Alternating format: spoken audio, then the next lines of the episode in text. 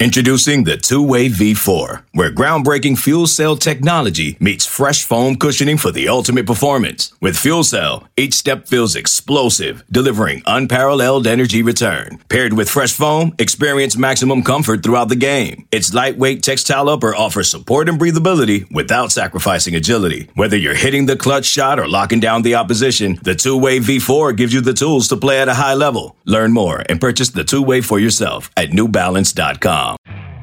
You could spend the weekend doing the same old whatever, or you could conquer the weekend in the all-new Hyundai Santa Fe. Visit HyundaiUSA.com for more details. Hyundai, there's joy in every journey. Welcome into another episode of the Swamp 247 podcast. My name is Jacob Rudner alongside Swamp 247 staff writer Graham Hall, and we are back with our second game review podcast of the 2022 season. Florida just played its first SEC contest, a home game against number 20, then number 20, Kentucky. Uh, it was a game that they lost 26 16. Uh, a lot to unpack from this one. We spoke with Billy Napier today, being Monday afternoon. It's 2:45 uh, on Monday, September 12th, when we're recording this, and we just left speaking with head coach Billy Napier uh, after that performance, and not a lot of great things to say uh, from the head coach. He said that it was a combination of mistakes, uh, bad play calling. He actually said that his staff, he and his staff, are responsible for between four and five uh, play calls that put the team in a bad situation. All of that combined resulted in just 16 total points for the Gators, uh, who also allowed 26. Uh, defense played quite well, though, Billy Napier said, one of the, the few positives. But let's uh, keep it broad at first here, Graham. I want to know what you thought about the game, just Florida's performance in general uh, the big takeaways before we zero in on some some certain aspects uh, of the of the outing overall. Yeah, I think it was a performance reflective of Billy Napier's comments from the past nine months. He hadn't really come out and said that this is a team capable of hanging week in and week out with ranked opponents. That was not the message that we had heard from Napier since he arrived on campus. He spoke often of their shortcomings. He preceded Richardson's first year as a starter by saying he has a lot to work on. Talked a lot about depth concerns, you name it. And I think you saw a lot of that stuff rear its ugly head in the loss to the Wildcats. Anthony Richardson's shortcomings, what he still needs to work on, how um, much of a work in progress he still really is.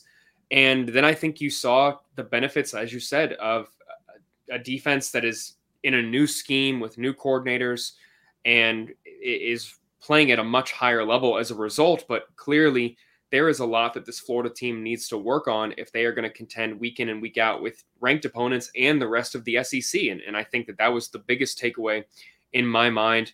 But the other one, and I think we'll talk about this in a second, is that Richardson, for as much as he has dynamic play potential, he clearly, as you saw, has things that he needs to work on that you could label right now hinder Florida's chances. And I think that that was the case on Saturday, zeroing in on his first target on that 65 yard pick six, turning it over in Florida's red zone, the fumble. I mean, there are many things that Richardson still needs to work on.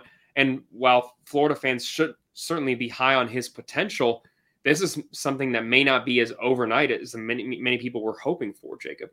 Yeah, I would agree with that. I think that uh, my biggest takeaway from this game was really just that this is a part of the range of outcomes that Florida is capable of right now. Whether or not you view that as a positive or a negative, I don't think it's Billy Napier's fault either way. I think that absolutely there were places that uh, Billy Napier or whoever it was that was making a decision or trying to put players in a certain position, there's an absolute level of responsibility there for a game like we saw. And, and Billy Napier hasn't shied away from that. I think one of his big points is really that a loss is a team effort. He said it immediately after the game. There are hundreds of people that contribute to a football game's outcome. And in this instance, Florida's hundreds of people didn't do the right things. And whether that was in the lead up to the game, whether that was during the game while the clock was running, whether that's halftime, whether that's pregame, we won't know. But we can tell you, based on what the head coach is saying, this is something that he views as an organizational failure. Losses are a reflection of the team, not necessarily of an individual. And in that respect, he felt like Florida did not do its best. Now,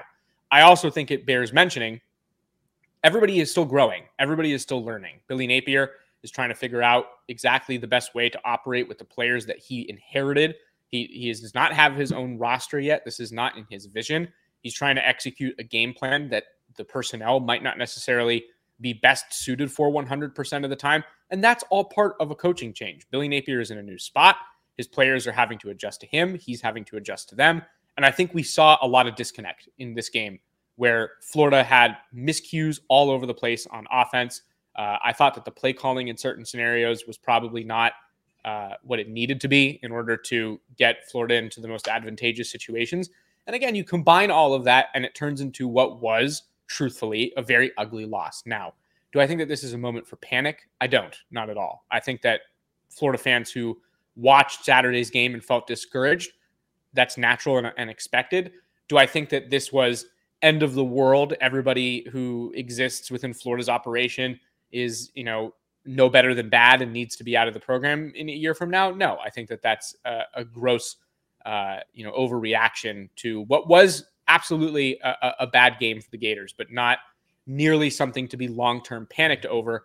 Uh, let's talk about Anthony Richardson, Graham. He finished the game 14 for 35 passing with 143 yards, no touchdowns, two interceptions. If you didn't do the math uh, as fast as I said it, that's a 40% completion rating.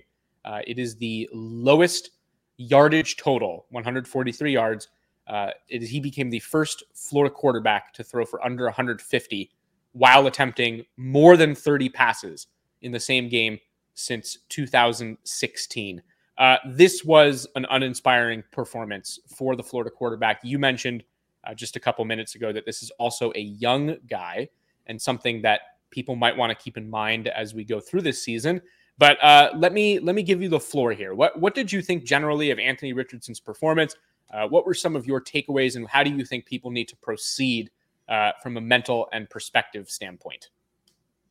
Yeah, I don't want us to gloat in any way here, but if you've been following our coverage throughout fall camp and and even in the spring, I think that you did get the sense that maybe while while Jacob and I were very high on Richardson's potential. We had got the sense through people in the building and from comments around him that there was still a lot of work that he needed to do. And I, I think that those comments at the time were a little bit startling for some because many people have wanted to believe that Richardson is going to go out there and do something Cam Newton esque, lead Florida to an undefeated season and be a Heisman Trophy contender. And while that still may be something that is in the cards for him, I, I think that what Florida's coaching staff has been focused on with him is is less so his dynamic play ability and his athleticism and his frame, but it's all the finer aspects of the game, the finer quarterback mechanics that I think he needs to continue to work on. And, and, I think you saw a lot of that stuff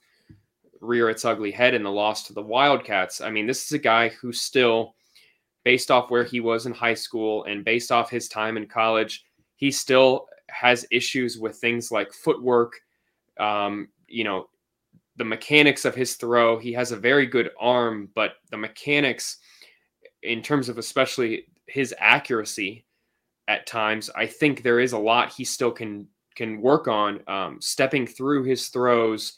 This is a guy who I think needs to work a little bit more in the read option, which is something that Florida definitely wants to use with him at quarterback. And he's going to need to continue improving for them to want to do those things with him because there still is work that he needs to do. If you're listening to this and you think that I, you know, am down on Richardson in any way, I'm kind of just being one of those parents that is, you know, nitpicking every little detail because they want someone to be perfect. Don't get me wrong, Richardson is, I think, still the best quarterback by a, a long shot on Florida's roster. But if you are going to hold him to this incredibly lofty standard and use words like Heisman Trophy, I think that it does require a different, um, you know, barometer of evaluation in a sense here for this guy, where he's going to be under a more significant microscope, and you are able to talk about his shortcomings like this. With all that being said, like I just said, and you mentioned Jacob, and you can talk about this a little bit more, but he is a young guy third year in the program. One of those years was the COVID year. He already was young when he got on campus, just turned 21 years old. And we've seen time and time again quarterbacks come through SEC programs that aren't ready to play until their fourth year. It happened at Florida, it happens at Alabama, it happens at Georgia. Florida is not the only one dealing with a situation like this. Richardson may not be fully ready right now and kind of may be in a trial by fire type scenario, but that really isn't anything out of the ordinary when you look at the developmental timelines of signal callers in the SEC. I think that's very fair. I, I would say that uh, inexperience was an obvious factor in Anthony Richardson's poor performance against Kentucky. The two interceptions I thought were very, uh, what I would call youthful. I, you know, you you rewatch both of those plays where he turned the ball over, and I think that you can understand very clearly that this is a guy who made an immature decision, who made a young, I don't have enough experience necessarily to prevent myself from doing some of these things, and it ended up being uh, bad. I mean, if you watch uh, his interception, I'm going to butcher the pronunciation of his first name, so I apologize. But Keidron Smith, uh, I believe is how you say Kentucky's cornerback's name. He had that ball intercepted all the way. And I'm talking, he had that ball intercepted from the time that the ball was snapped and put into Anthony Richardson's hands. If he threw it to Nay'Quan Wright, that was going back for six points. No question. I encourage you to rewatch the play uh, if you can. Uh, it's very obvious that that's exactly what was going to happen. And the reason I say that and I think Anthony Richardson would say the same, is because if you watch it, you can see Anthony Richardson turn to try and defensively position himself to make a tackle against an interception before the ball is picked off. He threw it and then started to run back. And that was a situation, he said it immediately after the game. That was a situation where there was just no field reading that went that occurred. There was no look to see. There was no trying to look off the defender if that was the route that he wanted to stick with, try and get right the ball. And I'm not saying that wasn't even the play design. It might have been a quick pass to Nay'Quan Wright, but as the quarterback, there's only so much that the coaching can do. Coaching can tell you, you know, this is the play design. It's a it's a quick pass to Nay'Quan Wright, who was flexed out as a receiver. Uh, 100%. I, I understand that, but I also think that there's it's it's one thing to hear the play and to understand it. And it's another to be the quarterback and to see how exactly everything is unfolding and to account for those kinds of things while the play is happening. And that is something that comes with experience, plainly. So I think that that's something that you can chalk up to inexperience. I think that the sidearm throw on a pass that was intended for Zipper in the flat with the defender right in front of him, that is, again, it's a young quarterback trying to make something happen that there was no way to make happen. It was a it was an aggressive attempt that was not rewarded. And I think that these are the kinds of things, and Billy Napier has spoken about them, that Anthony Richardson needs to see, take note of, and move on from. You know, use these things as, as an opportunity to mature. And so I, I can absolutely understand that there were a lot of fans that were really upset about Anthony Richardson's performance, but I think a lot of that is a byproduct of comparing week one to week two. In week one, you saw a guy who was historically good as a runner, 106 yards, three touchdowns over 150 yards of passing, became the first quarterback since Tim Tebow to accomplish those things. Uh, SEC player of the week, offensive player of the week, team gets ranked number 12. Yes, you are going to receive a lot of hype. Heisman word was thrown around a lot. You mentioned that. Uh, and then to see him essentially crumble uh, in, in, the second week of the season in his first SEC game of the year is, of course, discouraging. But but I think that you said it beautifully. Uh, this is an opportunity for fans to recognize that this is a young guy with a lot of potential in terms of his athleticism, in terms of his arm. Uh, I think that we've already been able to see some of that potential this year, which I actually think is a benefit, uh, not necessarily a negative, which I know it, it, feels negative right now for a lot of fans based on the performance. But I, if you're going to reframe it, I think that it's we've seen what Anthony Richardson can do, and we've also seen what happens when Anthony Richardson does not play at that level, and it's really ugly. So uh, yeah, that, I'd say that that's a very fair takeaway. Uh, one thing that I want to zero in on was the lack of Anthony Richardson's running game. We we hardly saw any of it. He finished the game with just uh, six rushing attempts, four rushing yards. Now, do remember that uh, sacks are included uh, in that total. They are counted as rushing attempts at the college level. Uh, however, stark difference relative to what he did a week earlier 11 rushes, 106 yards, and three touchdowns against a very good Utah defense. Um, is there an injury concern? Is this, you know, just steering away from the game plan that worked in week one, which would be a very odd decision? Like, how, how do you view this? What, what's your evaluation of the situation in terms of Florida's play calling with Richardson?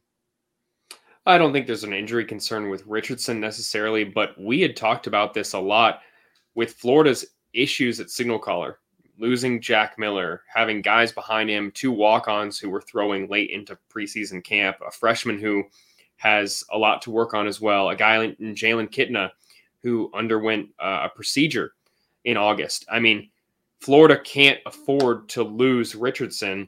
And I think that, you know, you saw a whole lot of shotgun against the Wildcats, and maybe that had to do with the fact that Florida was rotating into second string offensive linemen as well. But you saw, I think, a concerted effort to keep Richardson out of harm's way in that game against the Wildcats. And maybe that's a credit to what Kentucky was doing on defense. You and I had said that one of the advantages Richardson would have against Utah was that this guy would be facing a defense that had no idea how Florida was going to use him, how he would fare on third and nine, how he would fare on second and short, what they like to do with him um, from a you know competitive standpoint. I think a lot of that remained to be seen. There was a very limited sample size. He was kind of used in this alternate role last year where teams didn't have a chance to game plan for him, and that was to his advantage.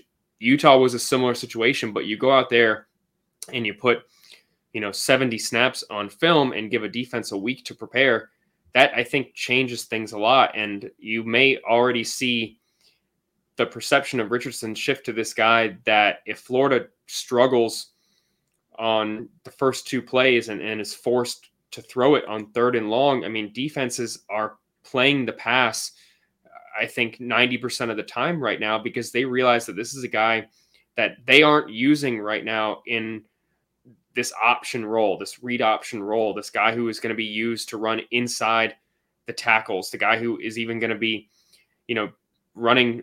I think a lot of design plays they're going to have him even get out in the open field. I mean, that's a lot of that stuff is going to be when the play falls apart for him, rather than Florida going out and putting him necessarily in harm's way. That is a, a significant factor in my mind um, that led to, I think, that performance uh, against the Utes the other thing I think you need to say is, you know, Florida's running back room. I, I think that that rotation they're going to continue to get a better feel for, but they have to do a little bit more um, moving forward than they did on on Saturday. I, I, think that you saw more explosion out of the backfield against the Utes, whether it was Trevor Etienne, Montrell, or even Nay'Quan Wright. I, I actually get the sense maybe that Nay'Quan Wright, a guy who missed most of the last the last year and and you know was used a good bit against Utah for the first time in a long time.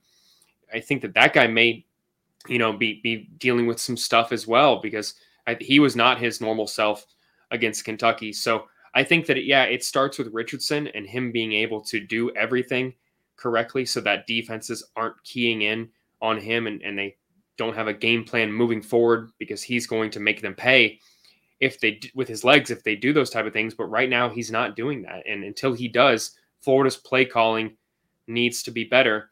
And that's not to admonish any coaches. Again, for everything we just said about how young Richardson is, I think a lot of that stands with the coaching staff. They're only in their second game, third if you want to count the spring game, a couple of scrimmages. That's not enough time, I think, to get a feel for what Richardson can do, what he's great at, where he still needs to work.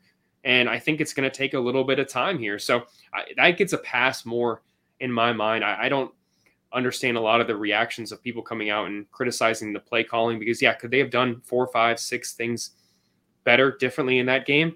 Absolutely. But you find me a coaching staff that can't say that about themselves, and I'll, I'll find you a liar. This episode is brought to you by Progressive Insurance. Whether you love true crime or comedy, celebrity interviews or news, you call the shots on what's in your podcast queue. And guess what?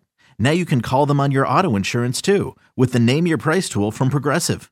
It works just the way it sounds. You tell Progressive how much you want to pay for car insurance, and they'll show you coverage options that fit your budget. Get your quote today at progressive.com to join the over 28 million drivers who trust Progressive. Progressive Casualty Insurance Company and Affiliates.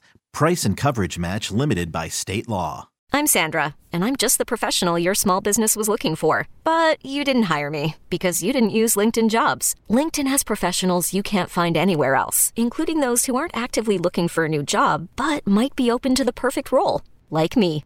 In a given month, over 70% of LinkedIn users don't visit other leading job sites. So if you're not looking on LinkedIn, you'll miss out on great candidates like Sandra. Start hiring professionals like a professional. Post your free job on linkedin.com slash recommend today. Yeah, no, that's well said. I, I, my brain just keeps going back to I think he's hurt. I, I'm having a hard time not, I'm not having a hard time not thinking that. I, here, here's the reality. I'm to be very honest with our listeners right now. I think that Billy Napier is a very good coach. Plainly said, I think that Billy Napier uh, has demonstrated in the past that he has a deep understanding of offensive play. Uh, this is a guy who is very hard on himself, as we've seen. I mean, you, you, there, has been no shortage of examples already. You and I have seen that this is a guy who's big on personal accountability, uh, who will own it when he feels like he didn't do his best to put his his team in a position to win. I am hard pressed to believe, and and also I want to make this clear: this is not this is not something that I'm hearing. This is not something that I know. This is just my this is my thoughts. This is my opinion. I think Billy Napier is too smart of a guy to not utilize Anthony Richardson in a similar or identical role in week 2 after a week 1 in which he was so excellent on the ground. We hardly saw Anthony Richardson try to run. Forget forget you know, there were attempts and it didn't work out because that would be a different conversation. If Anthony Richardson had run the ball 10 times and it was clearly trying to, to make something happen with his feet, but was just getting blown up every single time because Kentucky had a game plan for it, different conversation, 100%. I wonder how much Florida's game plan was dictated by, and I'm not saying injury as in, is he going to be okay for another week? Is this going to go on for a long time? I'm talking like, ouch, that hurt in a game it changes the way things look for the next 60 minutes of game time. That's what I'm talking about. We saw Anthony Richardson get tackled or, or hit kind of funny in the lower body uh, early on in the game, came away from it with a little bit of a limp. Makes you wonder how much did that have an impact on him rushing the ball only four times, only four times, and how much, sorry, six times for 4 yards, and how much could it have changed other elements of the game as we've written on the site several times how much does it rearrange how things go if Anthony Richardson can run the way he did week one? My belief is that that was not a, a, a game plan decision. Uh, that was a circumstantial thing that Florida had to try and deal with, and it struggled to do so. Uh, and, and granted, I think that there's another conversation that can be had about something like that, where if Anthony Richardson is not at 100% health, what does this team look like? Well, if they play like they did against Kentucky, it's not very good. Uh, I also think that there's something to be said about Florida's skill position groups. Uh, I think that its running backs were very impressive again, especially their, their two newcomers, Montrell Johnson and Trevor Etienne, who we can talk about in a second.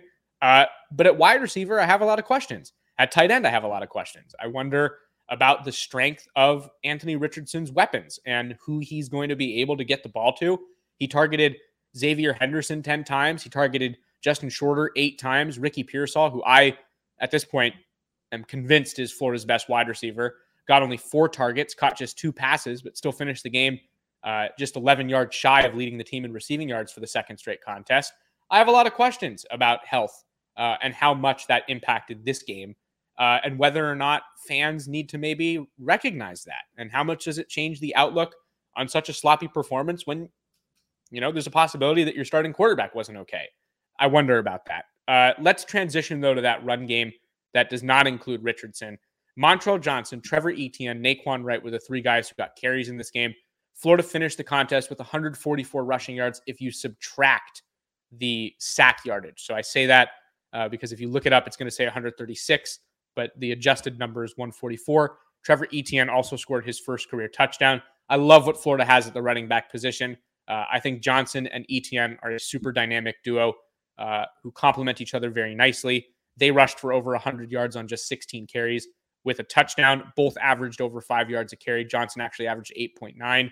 Uh, how impressed are you, Graham, with just this running back room, uh, particularly those two guys, and, and what kind of uh, capability does Florida's offense have with these players in the fold, especially looking as good as they do so fast? Yeah, you take out that 40 yard run by Montrell Johnson, and I think that, you know, those stats become a little bit skewed, obviously. But I think that overall you can be very impressed with what Florida has done in the run game, even though I just said a few moments ago that I think that they could have done a little bit more to help Richardson out, or that Florida still is going to continue evaluating the ideal split for those three guys. I mean, the same thing I just said stands um, for the running back room as it stands for the quarterback uh, position. I think that they're going to continue to have to get a better feel of the pulse of who to hand the ball off to, who to bring in where. And so they're not tipping plays, I think is a huge thing. They need to have three guys who are able to do everything in the offense. And I think that a little bit too often right now, you've seen it so that where, where Etienne comes in the game, you do get the sense that he is going to be one of the focal points of the offense. And until he can continue improving in pass pro, I, I do think that you'll see him be a little bit more limited than a lot of people would like him to be, uh, a little bit behind Johnson and Nay'Quan in the order, even if he has a little more dynamic potential in the open field. As for Montrell Johnson, I, I do get the sense that that is going to be Florida's main rusher moving forward. Just what he can do in between the tackles, um, how he can be the goal line back. They haven't really shown this urge to want to run Anthony in short yardage situations and, and has instead handed it off to a guy like Montrell or even Nay'Quan Wright in that position. And, that leads me to Nay'Quan. You know, I, I, said a little bit earlier that I wouldn't have been surprised if he had, you know, gotten a little banged up against Utah. But one of the ways that many people were clamoring for Nay'Quan last season was his ability as a pass catcher. And Florida clearly is still figuring out ways to use him in that regard. I mean, you, you mentioned that throw to him in the flat that was picked off. Um, you know, he was great on wheel routes last year, uh, boot stuff. I, I, think that you need to find a way to get this guy involved in the passing game. Otherwise, it, it kind of is clear right now that there are two running backs on this roster as capable, if not more capable, of making something happen. And that split, I think, is going to be something that Florida's coaching staff continues to evaluate. But right now, when that unit has combined for nearly what 100 or 350 rushing yards in those first two games right now, it's hard for me to sit back and criticize their their play right now, knowing that one of those guys is coming back from a fractured ankle. One of those guys wasn't on the roster last year and is a sophomore and playing his first taste of SEC play, and another guy only arrived on campus two months ago. So when you look at that room, um, it's hard not to be impressed with them, and and that kind of leads to what I just said about Richardson. When they're already performing at this level, when you see the dynamic play potential of a guy like Trevor Etienne, and, and you see what a guy like Montrell Johnson can do when given extended time, like he did in that Utah game, it makes it so that you want to see these guys on the field more and more and more. And Florida's coaching staff, I think, is going to get a better feel for how to do just that moving forward. Yeah, I mean, I would say that I think I'm surprised Florida didn't run the ball more in this game. I, I I think that you bring up a great point. I think that striking that balance is going to be really important for Florida this year. And I actually don't think it was struck perfectly uh, against Kentucky. Florida only ran the ball. I mean, 65 plays from scrimmage, 36 of them off the top of my head uh, were pass plays. One of those was a sack. So uh, when it's again, just when you if you are to look at the stats, uh, do bear that in mind when you see 30 rushes. It's really technically 29. Um, not enough, in my opinion. That's I think it's it, again, this is very fast mental math, but uh, 55% uh, pass is not the split that we were expecting. I think going into this season, you and I said several times, and there are podcasts and articles and all sorts of places where we said it. Uh, I was expecting o- over 55% run from Florida this year. I was thinking between 55 and 60% of the time they would keep the ball on the ground. Uh, and in this game, it was it was just a mid 40s percentage uh, in terms of run usage. And I don't think that the game flow necessarily dictated that kind of a split. Uh, you and I actually spoke about it in the press box during the game, I believe in the third quarter. I said to you, you know, if Florida continues to be down by a touchdown deep into the fourth quarter, are you continuing to try and throw the ball given the passing struggles that we knew we had? Anthony Richardson was not accurate at all throughout the night, completed just 14 passes. Run game looked solid in moments. I think Florida's offensive line continues to play quite well overall. Uh, do you just continue to run, even though it's going to take time off the clock? And both of our answers were unequivocally yes you do continue to try and run. The pass game's not working. Receivers are either not open or when they are, they're getting missed by throws. Or you can choose to bleed a little bit of clock, but but run with the guys who are moving the ball better than anybody else on your roster. And in, in this game, that was Trevor Etienne, that was Montrell Johnson, and yes, granted, one of those rushes was for 40 yards and it accounted for a lot of Florida's production.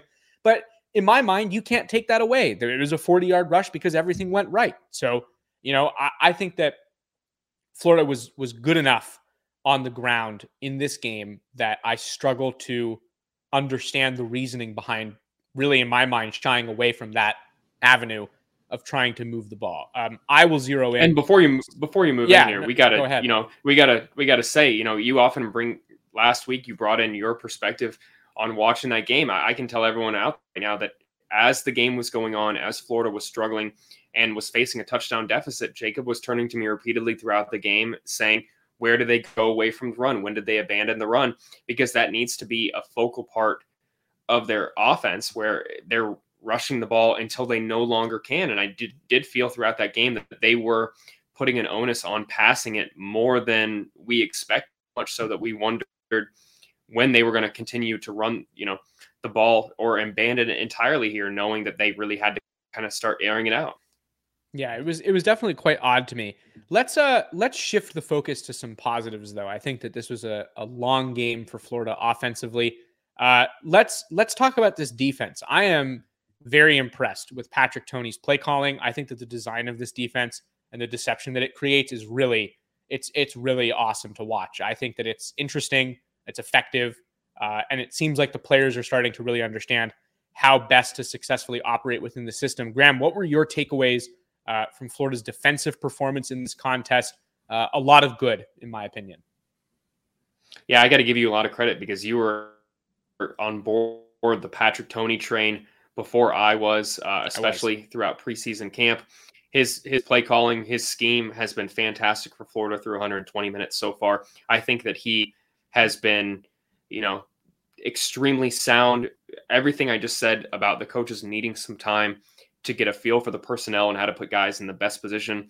I, I think that that doesn't really apply to Toney because he has kind of come in here and perfectly or near perfectly nailed, I, I think, balancing the personnel that Florida has with what he wants to do from a schematic standpoint. And you and I have talked often about how this can get even better as Florida gets a full recruiting class and can develop some of the guys that they have so they have the athletes that they want on the field in the scheme that they want. Right now, the fact that they are making this scheme work with the returning guys from last season, I think is incredibly impressive. It's a testament to the preparation throughout the last nine months. It's also, of course, a testament to the guys on the roster. I mean, if, if you were someone on that roster who went through Todd Grantham's scheme and had everyone criticizing you and coming after your capabilities, your abilities, your talent level, you name it, I think that that would have led a lot of people to, you know, become a little bit jilted, upset, whatever you want to call it, um,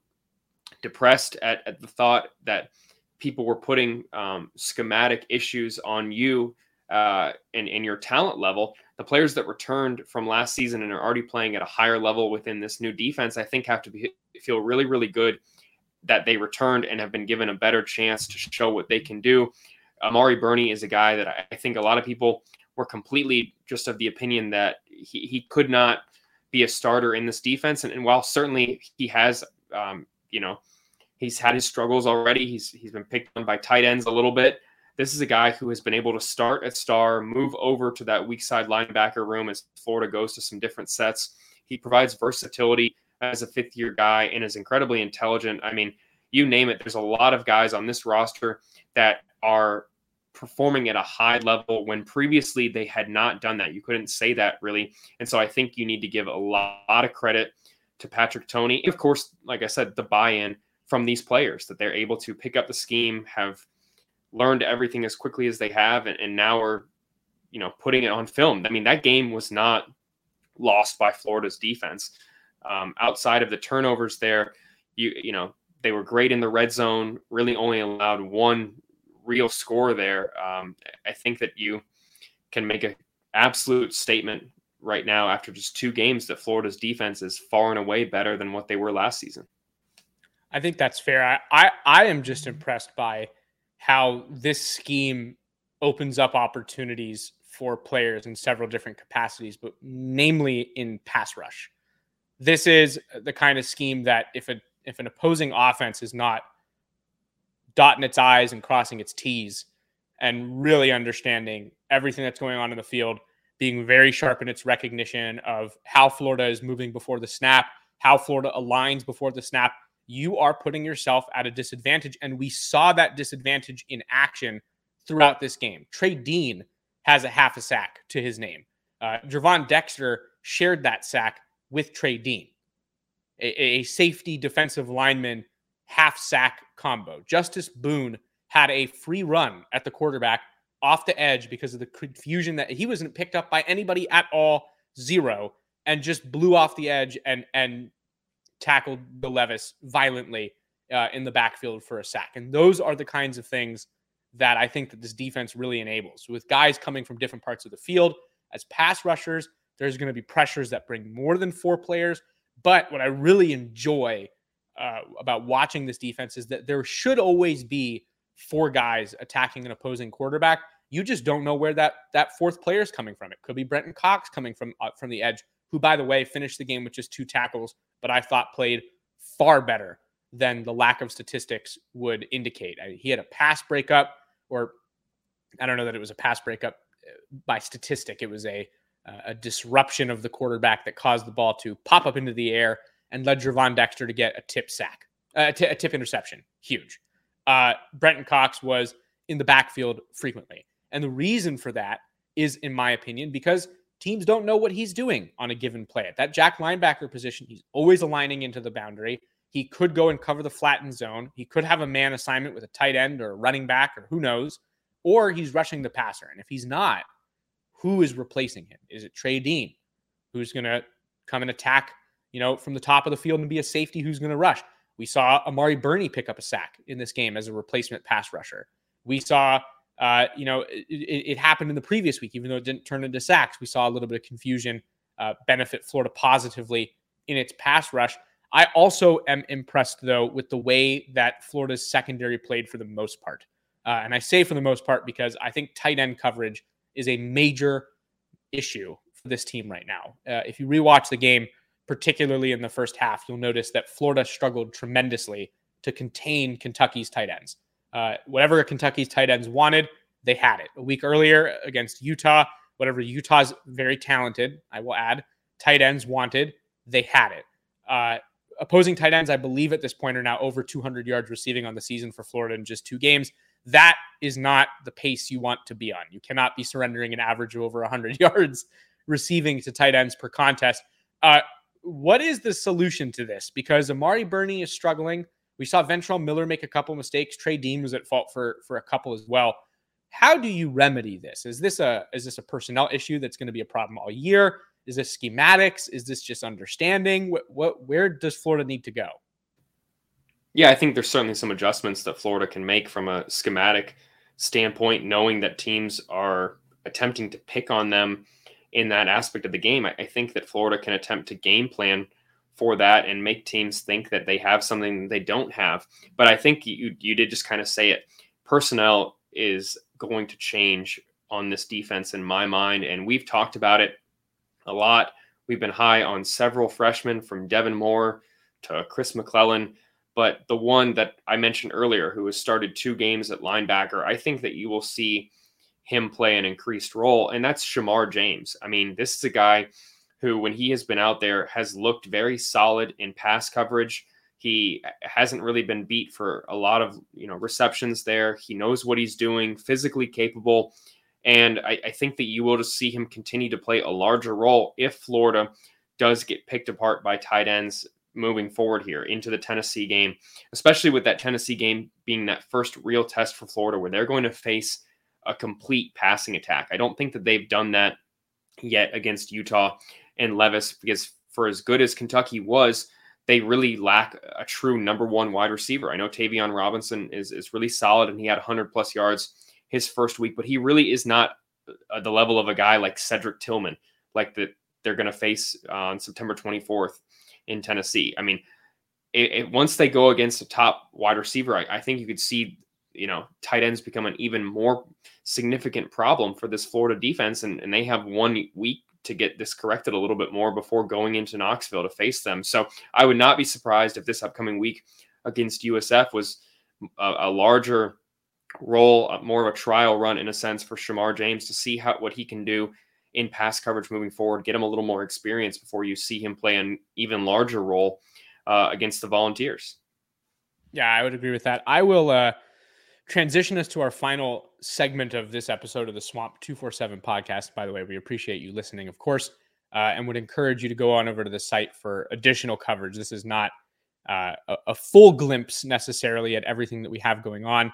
Uh, there isn't enough time uh, to dedicate to a podcast like that. However, uh, we do have plenty of ways for you to stay informed, and that's by heading on over to swamp247.com, where we have daily content covering all of these things. Uh, the last thing I want to talk about with you, Graham, though, and, and there is a story uh, on this on the site, is some of the decision making from the coaching staff. I mentioned it at the top of the show. Uh, Billy Napier unequivocally uh, has not. One thing I appreciate about Billy Napier is that he has not tried to shy away from the fact that he makes mistakes too. And he said that he made four to five of them in this game. Uh, one play in particular that I want to talk about with you, with a decision that really ended up being quite pivotal, was a fourth down play uh, with roughly four minutes left in the contest.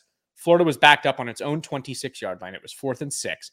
They were trailing 23 17. So it's a one score game. Florida has all three timeouts. Long way to go.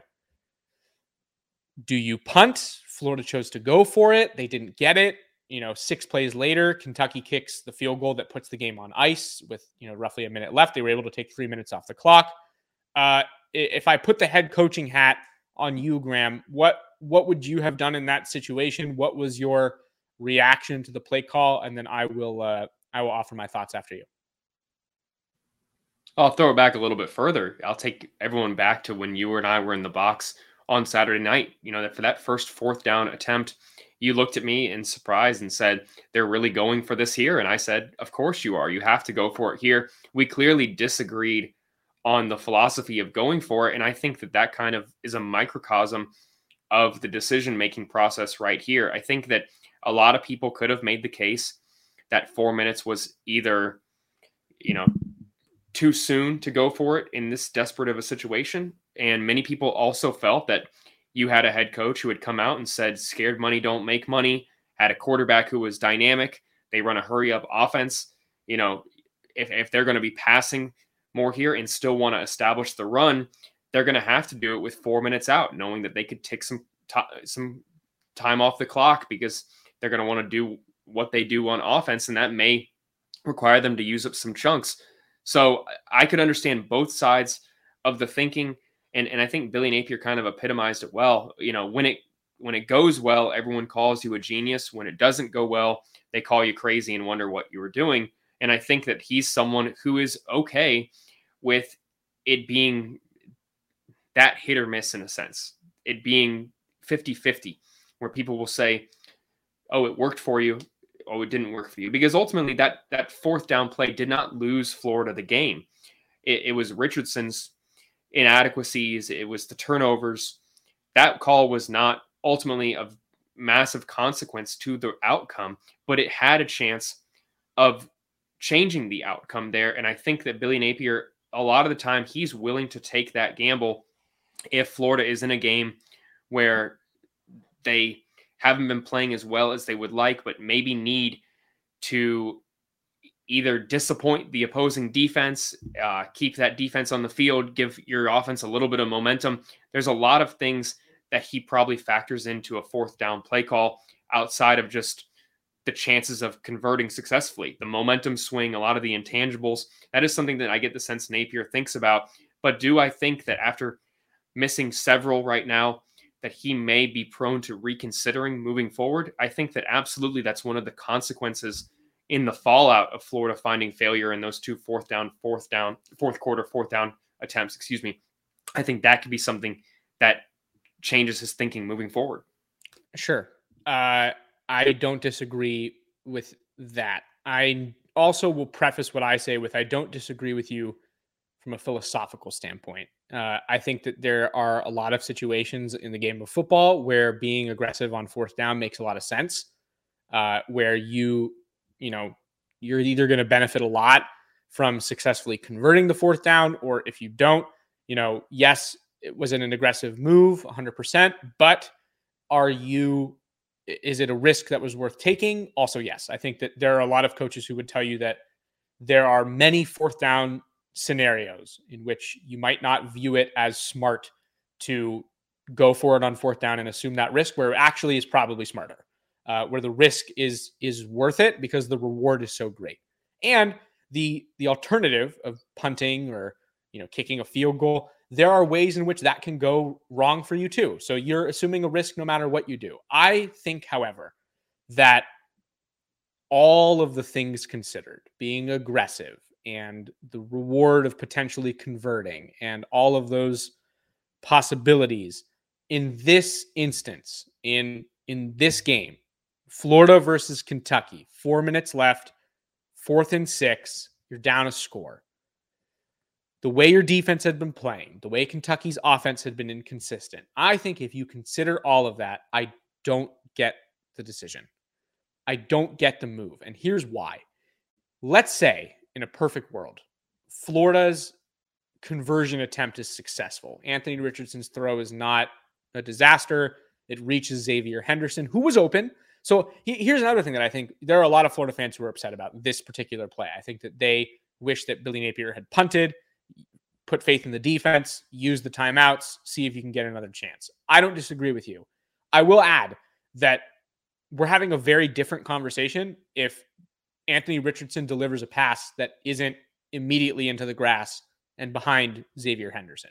If that ball's on target, it's a first down. Let's just be clear. So it wasn't like it was even a bad play call. It was a good play call that worked, that was poorly executed. That being said, we had seen, and it speaks to this perfectly, poor execution all night. We had 55 total minutes, slightly more, nearly 56, of not good execution from Florida. So we knew that positive plays, especially when Florida was passing it, were few and far between. And by that, I mean 40% of them were complete. Forget how much yardage those gained. Only 40% of them actually ended up being a play, period. So I wonder in and, and by the way, hindsight is 2020. So I'm I also recognize that there's a matter of Billy Napier was in the moment and I was not. Uh, so it's easier for me to criticize than it was for him to decide. But there, there was nothing to indicate that Florida was about to go and have its best offensive drive of the game. It was late. They were tired. They had not been successful so far. Anthony Richardson said after the game that he had lost his confidence, potentially even in the first quarter of the contest. And so I have a hard time justifying in my head the decision to go for it basically 75 yards away from needing a touchdown. You a field goal does nothing for you in that at that point. So Florida needs a score to keep the game alive, and they needed 75 yards to accomplish that score, and that would have accounted for basically half of Florida's offensive production on the day, uh, uh, uh, passing production, I should say. I just don't agree with the call. I also would say that the defense had been good enough where if you punt it and I should add, Jeremy Crawshaw, who is an extension of the defense, had been very good. He averaged 47.4 yards per kick, punted the ball four times. Three of them were in the 20, uh, within the 20. One of them went over 50 yards at 54. This was a guy who was playing quite well. Why not let him kick it and see if the defense can hold Kentucky to a short series? You burn your timeouts, you get another chance. That's how I view it. If you need to go for a fourth down attempt on that drive, on after the drive where you get the ball back from Kentucky? 100%. I don't know that this was the perfect situation, however, to attempt it. So there you have it. Uh, our thoughts on the late game decision making of Billy Napier and really the whole game. I think that uh, that should do it for this episode of the Swamp 247 podcast. But before I say goodbye, I will toss it back to the great Graham Hall one more time. Graham, any final thoughts uh, as we wrap up this Kentucky podcast and move towards uh, a game against USF, Gators and USF. Yeah, you dropped a little bit of the nugget in there. I thought you'd go in a little bit further, but yeah, Jeremy Crawshaw, special teams. Let's talk about it real quick. Special teams was extremely solid by Florida, which is something that they're going to need moving forward. Jeremy Crawshaw faced the returning number one punt returner in the nation in Tayvion Robinson. He had the most punt return yards last year when he was with Virginia Tech. He was held in check. He just had two returns for eight yards total in that game. Uh, Adam Mihalek, man, give him a shout out. 50 yard field goal. That was extremely that could have been huge for Florida in the game, especially considering Kentucky made a couple of special teams errors. There was their missed field goal there, and then there was the safety by the long snapper, which leads me to my last point about special teams. Florida had backup long snapper Rocco Underwood in the game. Marco Ortiz was listed as out after getting hurt in the Utah game. Underwood was very solid, no issues there whatsoever, of course, but I think a lot of people saw how consequential in that game long snapper could be by Kentucky's mistakes, but unfortunately, Florida could not capitalize there. So, want to end it on a promising note, and that was the play of Florida special teams unit in a game that is a little bit closer. That unit may be the deciding factor for the Gators moving forward. Well said, and shame on me for not bringing it up myself. Uh, I will add one final thought, and it is this: um, we did also see, and it did not get talked about necessarily in this episode of the podcast because there isn't much to update you on. However, it bears mentioning uh, two Florida starters did get hurt uh, in this game. Michael Tarquin, Florida's right tackle, and Ventrell Miller, obviously a uh, a key to the defense, as many Florida coaches and players would tell you. Uh, both of them suffered lower leg injuries, as Billy Napier described it. Uh, we don't know the severity of those. Uh, he said, Billy Napier said that we would get an update on Wednesday. Uh, and so you can obviously expect to hear from us about that on the podcast and on the website uh, once we have more information. I will say this, though. Uh, if I were you and I were trying to figure out what's going on with, with two very important players, probably wouldn't go into this USF game expecting them to play. Probably no reason to to put two guys who are banged up in harm's way. Uh, should be an easy Florida win. Uh, and so, you know, running those guys out there against a team like that, probably not necessary, but we'll see. Uh, and we'll find out more on Wednesday and we will keep you in the loop.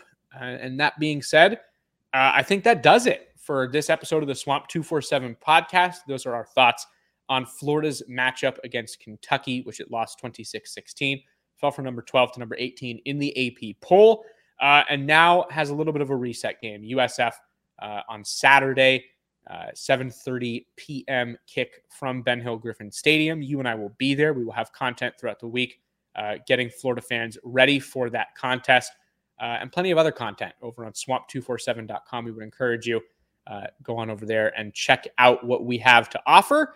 Uh, and without further ado, I would say that this uh, well, this is it for the Swamp 247 podcast. Uh, for Graham Hall, my name is Jacob Rudner, and we will see you next time. Stay tuned for more of our content. Talk to you soon. It was a very bright, shining light, Sarajevo, and they needed to kill that light. From producers Matt Damon and Ben Affleck, explore how art and music sustained hope during the siege of Sarajevo, thanks in part to humanitarians and the band U2. U2, they represent a personification of our resistance. The Hollywood Reporter hails Kiss the Future, moving and inspirational. Kiss the future! Viva Sarajevo! Kiss the Future, new documentary now streaming exclusively on Paramount Plus. Go to Paramount Plus to try it free. Terms apply.